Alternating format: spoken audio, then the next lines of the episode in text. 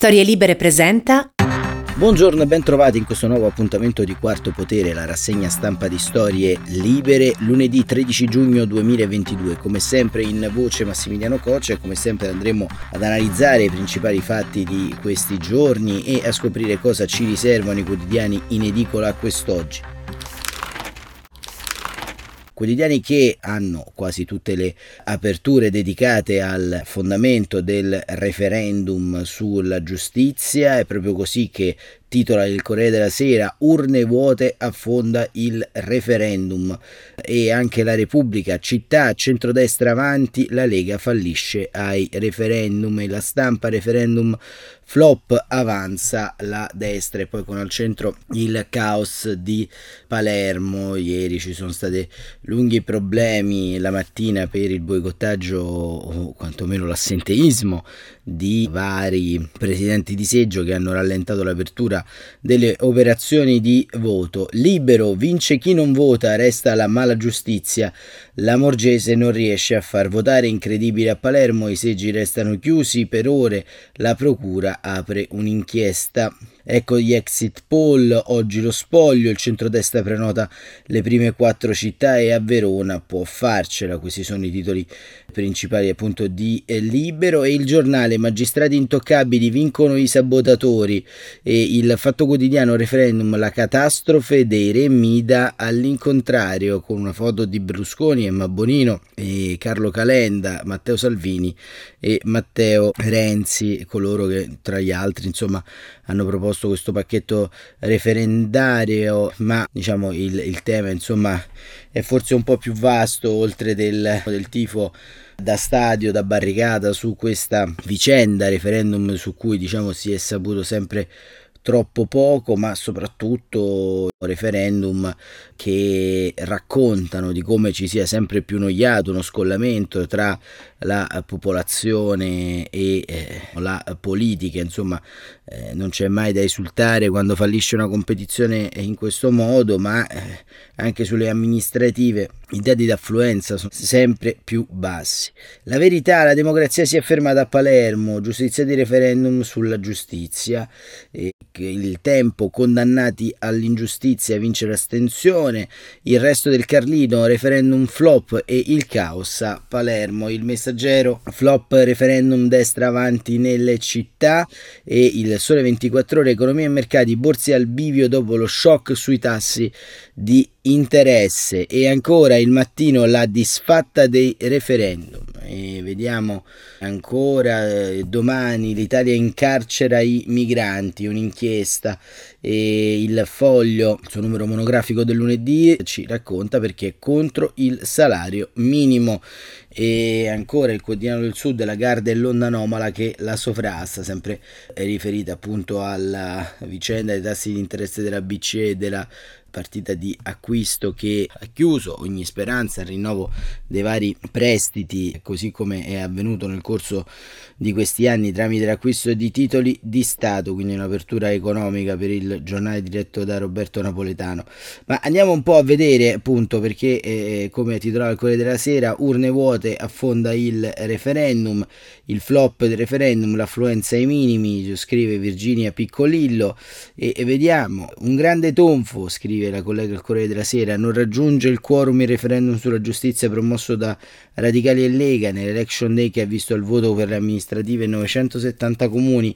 La stima parziale dell'affluenza alle 23 per il referendum è tra il 19 e il 23%. Se verrà confermata significherà che due elettori su 10 si sono espressi sui cinque quesiti proposti, l'abolizione della legge Severino, la separazione delle carriere, l'abolizione della custodia cautelare per reiterazione del reato, l'eliminazione delle 25 firme a supporto delle candidature al CSM ai magistrati e l'arrivo degli avvocati dei consigli giudiziari nelle valutazioni dei magistrati.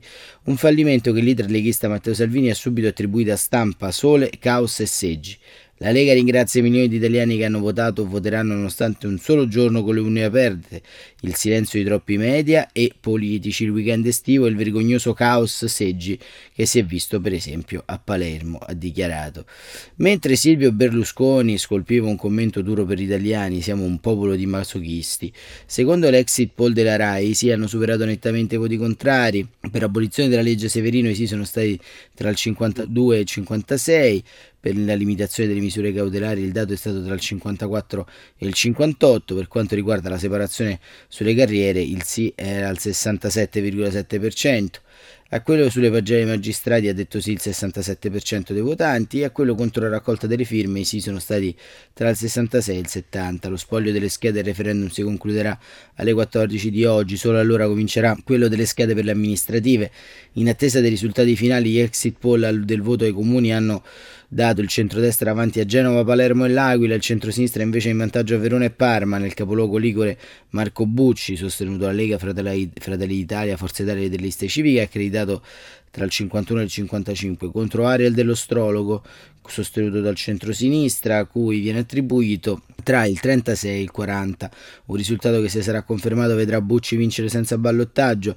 A Palermo il testa a testa fra Roberto Lagalla di Forza Italia, Fratelli d'Italia e le liste civiche di centrodestra e il progressista Franco Miceli, che poteva contare sull'appoggio rosso-giallo del PD, dava in vantaggio Lagalla tra il 43 e il 47 contro Miceli tra il 27 e il 31. All'Aquila, l'attuale sindaco di centrodestra, Alfredo Biondi, gli exit poll davano una percentuale di 48-52% contro la sfidante Stefania Pezzopani, sostenuta dal centrosinistra.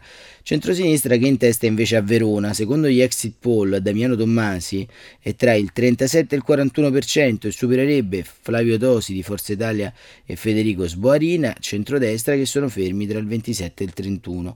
A Parma il ballottaggio sarà tra Michele Guerra, dato al 44%, che stacca di oltre 20 punti il candidato centrodestra Pietro Vignali. E alle urne si sono recate anche i leader dei principali partiti, il segretario del PD Enrico Letta, il presidente del Movimento 5 Stelle Conte, la Meloni, il segretario di Azione Carlo Calenda, a Firenze ha espresso le proprie preferenze anche il leader di Italia Viva Matteo Renzi. Voto milanese invece per gli altri due leader del centrodestra, Salvini e Berlusconi. Il presidente di Forza Italia si è scagliato contro la scelta dell'Election Day. I referendum sono stati boicottati con il voto con un giorno e col silenzio assoluto su molti giornali e sulla televisione di Stato, ma tanto col voto in un giorno non saremmo arrivati a superare il 50%. E quindi c'è una precisa volontà di mantenere le cose come stanno. Il leader di Azione Carlo Calenda ha ricordato che votare non è solamente un diritto ma un dovere che riguarda l'amministrazione di una città un referendum, è la massima espressione della volontà popolare, si è andata affermando l'idea che non andare a votare al referendum è un voto, ma non è Così dice Carlo eh, Calenda. E proprio Silvio Berlusconi, nella giornata di ieri, come riporta il Corriere della Sera, è tornato sui toni di un tempo, attaccando il Quirinale e la magistratura. Lo racconta Paola Di Caro sul Corriere della Sera a pagina 14. In campagna elettorale si era risparmiato due uscite pubbliche, scrive Di Caro, a Roma e Napoli per la convention di Forza Italia, un comizio improvvisato a Treviglio che aveva provocato un terremoto per le dichiarazioni fuori dalle righe su Putin, un paio di videomessaggi sui temi del referendum e stop. Il peso di comizi, incontri, interviste se lo sono sobbarcati i vari luogotenenti del partito nazionale e locali con Antonio Tajani in prima fila fino a ieri mattina quando andando a votare al seggio di via Ruffini a Milano Silvio Berlusconi si è trasformato in un fiume in piena senza peli sulla lingua come sempre ormai gli capita quando parla a braccio dalla guerra in Ucraina ai rapporti con Putin dagli arresti a Palermo al ruolo della magistratura politicizzata il cavaliere è apparso combattivo quanto infastidito in continuità con la sua vecchia passione quella di rompere il silenzio elettorale al seggio come è accaduto in quasi tutte le elezioni si comincia dalla guerra e Berlusconi fa capire che non sta, si sta gestendo la situazione come aveva fatto lui in passato e come farebbe anche oggi se fosse stato eletto al Quirinale. Voglio dire davvero come eh, cosa ho pensato se fossi stato Presidente della Repubblica avrei potuto andare a ripetere con Putin quello che ho fatto nel 2008 e l'affondo. E spiega il cavaliere, lo tenni al telefono 5 ore e gli dissi sappi che se domani mattina invadi la Georgia divorzi dall'Unione Europea, dalla Nato e dagli USA. Alle 10 di mattina arrivò l'ordine di Mosca alla truppa di ritirarsi. Vecchi tempi, oggi i rapporti sono ben diversi. Putin non l'ho sentito di recente, eravamo molto amici, ho fatto due telefonate all'inizio di questa operazione e non ho avuto risposte. Allora, dopo questo mi sono astenuto da ulteriori tentativi. in effetti, all'inizio della guerra Berlusconi è taciuto a lungo, quasi ferito personalmente. Però la convinzione che serve un cambio di marcia resta. Rivoluzione in Ucraina la giudico pericolosa perché non vedo la possibilità immediata di cessazione della guerra. Tra le forze armate ucraine e quelle russe si va avanti con 100 morti al giorno e sto male. Anche per questo, ma non solo il Cavaliere difende Salvini sul caso dei biglietti per Mosca. Polemiche inutili e senza senso, come tante cose che fanno addosso a noi che sono senza senso. Tutte queste discussioni attorno a quello che era un viaggio teso, a dare una mano alla pace. L'ambasciata russa era intervenuta perché con l'Aeroflot c'erano delle somme in più da pagare e Salvini quando l'ha saputo ha restituito i soldi. È un caso che non esiste. E invece è un caso giustizia apertissimo in Italia e Palermo. Sostiene nell'ultima prova questi arresti di candidati un giorno o due prima delle elezioni potevano anche aspettare due giorni dopo. Questa è sempre la storia della giustizia politicizzata che non è morta. Quindi il flop del referendum non è una disdetta. I referendum sono stati boicottati con il voto in un solo giorno, con il silenzio assoluto sulle tv e su molti giornali. C'è una volontà precisa di mantenere le cose come stanno. Gli italiani che non vanno a votare, so, eh, se ne stanno a casa, sono dei masochisti. Si poteva fare un passo in avanti, ma siamo un popolo di masochisti. Un punto soprattutto lo indigna, che non sarà cambiata la legge Severino. È una legge che va affossata per una cosa risibile. Mi hanno condannato a sei anni di esclusione dalla vita politica. I servizi sociali mi sono piaciuti perché mi è sempre piaciuto aiutare gli altri. Tornavo a casa contento. Mi hanno buttato fuori dalla politica italiana per molti anni. A parziale consolazione Berlusconi vede un futuro roseo per Forza Italia. Sulle amministrative ho sensazioni buone per quanto ci riguarda, nonostante non abbia fatto campagna elettorale. La riprenderò dopo il 12 giugno, riusciremo a raggiungere il 20%, probabilmente. E questo è quanto racconta Paola Di Caro di Silvio Berlusconi nel seggio milanese, come sempre molte parole intorno a alcuni dei casi più spinosi in questo momento storico, tra cui appunto quello relativo alla crisi russo-ucraina e, e, questo diciamo è anche un tema abbastanza importante, ma ci sarà anche un tema che riguarderà Matteo Salvini e lo racconta Repubblica con Emanuele Lauria, pagina 8, perché la sconfitta referendaria di Matteo Salvini è abbastanza evidente, sono tanti gli inciampi che si pongono sulla sua strada, tra cui anche quello delle elezioni amministrative. E vediamo, la Lega alza bandiera bianca già alle 8 di sera, scrive Lauria. Quando mancano tre ore alla chiusura delle urne, il partito ringrazia i milioni di italiani che hanno votato nonostante un solo giorno con le urne aperte, il silenzio di troppi media e politici, il weekend estivo e il vergognoso caos seggi visto per esempio a Palermo. È, rabbioso, è un rabbioso riconoscimento della sconfitta, la linea di Matteo Salvini che nel giorno del pesante flop nei referendum da lui promossi decide di prendersela col governo e con i mezzi di informazione e di restare lontano da microfoni e telecamere. E fuori città con la figlia, fanno sapere fonti dal Carroccio. In serata il proscenio è lasciato all'inossidabile Roberto Calderoli che sottolinea come le battaglie più difficili sono quelle più nobili da combattere. La Lega ci ha messo la faccia. Salvini nel corso della giornata ha accarezzato anche l'idea del complotto, soprattutto per i ritardi nell'apertura delle sezioni elettorali a Palermo. Quando non garantisci diritto di voto a migliaia di persone non sei capace o è una scelta voluta. Non vorrei che ci sia qualcuno le sta provando tutte pur di non perdere la stilettata. Un riferimento alle amministrative che si può estendere ai referendum, in un crescendo il leader del Carroccio si è lasciato andare a uno sfogo pazzesco, a due ore dall'inizio del voto decine di seggi ancora chiusi e altri si può votare solo per il comune ma non per il referendum. Il ministro Lamorgese, il presidente Draghi e il presidente Mattarella ritengono che tutto ciò sia normale. Poi Salvini ha unito ad accuse e sospetti un appello proprio al capo dello Stato sottolineando il grave danno per la democrazia.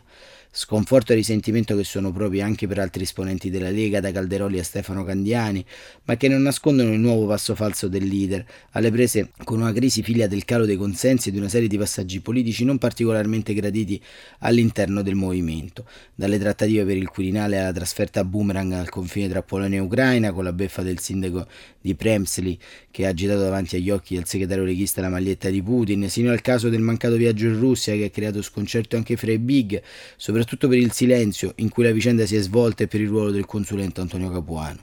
A tarda ora la Lega fa sapere che la battaglia referendaria avrà un seguito. La riforma della giustizia la farà il centrodestra dopo aver vinto le elezioni politiche. Sembra più che altro un atto di fede questo. Il futuro della Lega e del suo segretario dipenderà anche dall'esito delle amministrative, ma è inevitabile che del tonfo del referendum si parlerà anche stamattina nel corso di un consiglio federale convocato venerdì da Salvini, in realtà per parlare d'altro, per discutere con urgenza, così si è scritto, nella convocazione della situazione economica e di un'Italia sotto attacco da parte dell'Europa ma si può prescindere dal commentare un rovescio senza precedenti nella storia, pur non fortunata del referendum? Si può fare a meno di una riflessione? Non lo pensa nessuno nella Lega. Anche se le modalità di svolgimento di questa riunione hanno lasciato perplessi diversi esponenti della Lega, se il problema da affrontare era così urgente, dice un deputato perché si è atteso lunedì, e se non era urgente si poteva aspettare qualche ora in più in modo da commentare anche le amministrative.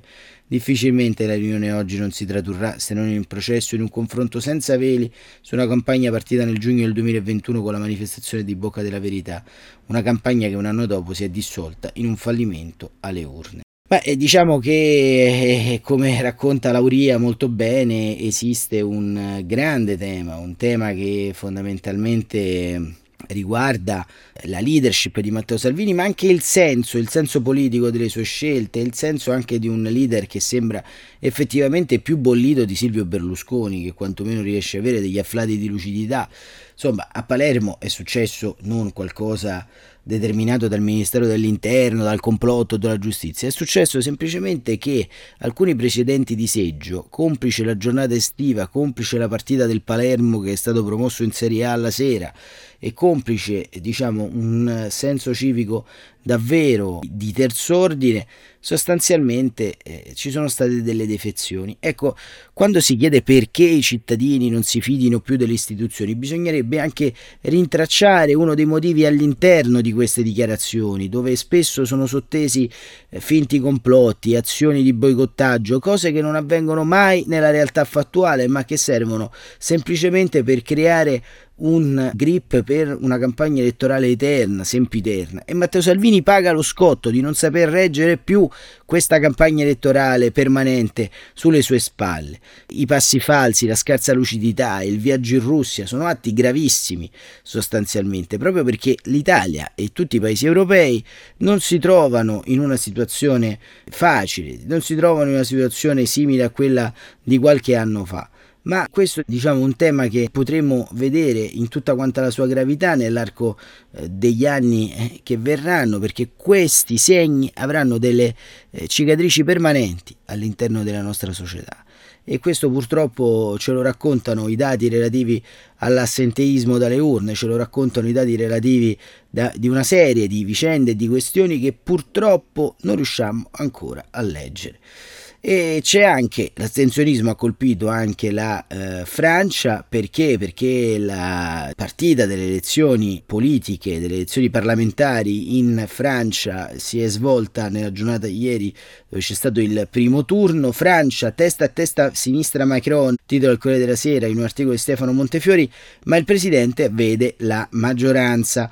Il presidente Macron chiede ai suoi umiltà che è un modo che dire che il risultato è buono ma non straordinario come nelle previsioni. La coalizione governativa Ensemble è data le proiezioni testa a testa intorno al 26% con la sinistra radicale della NUPES, la nuova Unione Popolare Ecologista e Sociale di Jean-Luc Mélenchon, che saluta invece il risultato storico con toni epocali e invita il suo popolo a dilagare nel secondo turno di domenica prossima.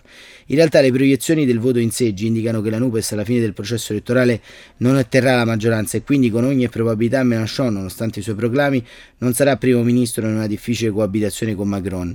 Immagine di incertezza che ancora rimane riguarda il tipo di maggioranza parlamentare di cui potrà godere Macron. La sera dopo il secondo turno, se è assoluta come è accaduto nel suo primo quadriennio, se relativa è inferiore alla soglia di 289 seggi all'Assemblea nazionale che lo costringerebbe a cercare un'alleanza con qualche altro deputato. Il Rassemblement National di Marie Le Pen ottiene un ottimo risultato, intorno al 19%, in crescita rispetto a cinque anni fa, nonostante la leader sia sembrata poco attiva e abbia assistito senza reagire troppo all'esplosione mediatico-politico di Mélenchon, di solito il partito lepenista, le elezioni legislative, crolla dopo i successi delle presidenziali, ma questa volta non è andata così.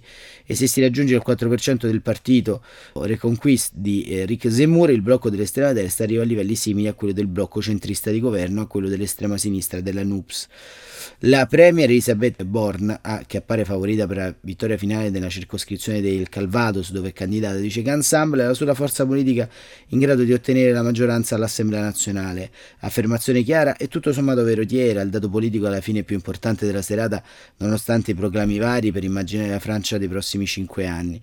Il primo turno vede già alcune eliminazioni eccellenti, l'ex ministro dell'istruzione Jean-Michel Blanquer, peso massimo del primo mandato di Macron, e soprattutto Eric Zemmour, il fondatore del partito Reconquist, che dopo il misero 7% delle presidenziali si è candidato senza successo nella quarta circoscrizione del VAR, che comprende Saint-Tropez. Tra i politici, soprattutto quelli che hanno ottenuto un buon risultato, quasi nessuno sottolinea un aspetto che mette in discussione tutti gli altri. L'astensione è arrivata a sfiorare il 53%, un nuovo record. Sono più i francesi rimasti a casa di quelli che sono andati a votare. E con questo articolo di Stefano Montefiori concludiamo Quarto Potere che torna come sempre domani mattina alle 7.45. Abbiamo riflettuto intorno quest'oggi alle elezioni amministrative lasciando un po' nell'ombra i temi relativi all'Ucraina e alla guerra in corso, li riprenderemo domani. Grazie davvero per essere stati con noi e buon proseguimento di giornata.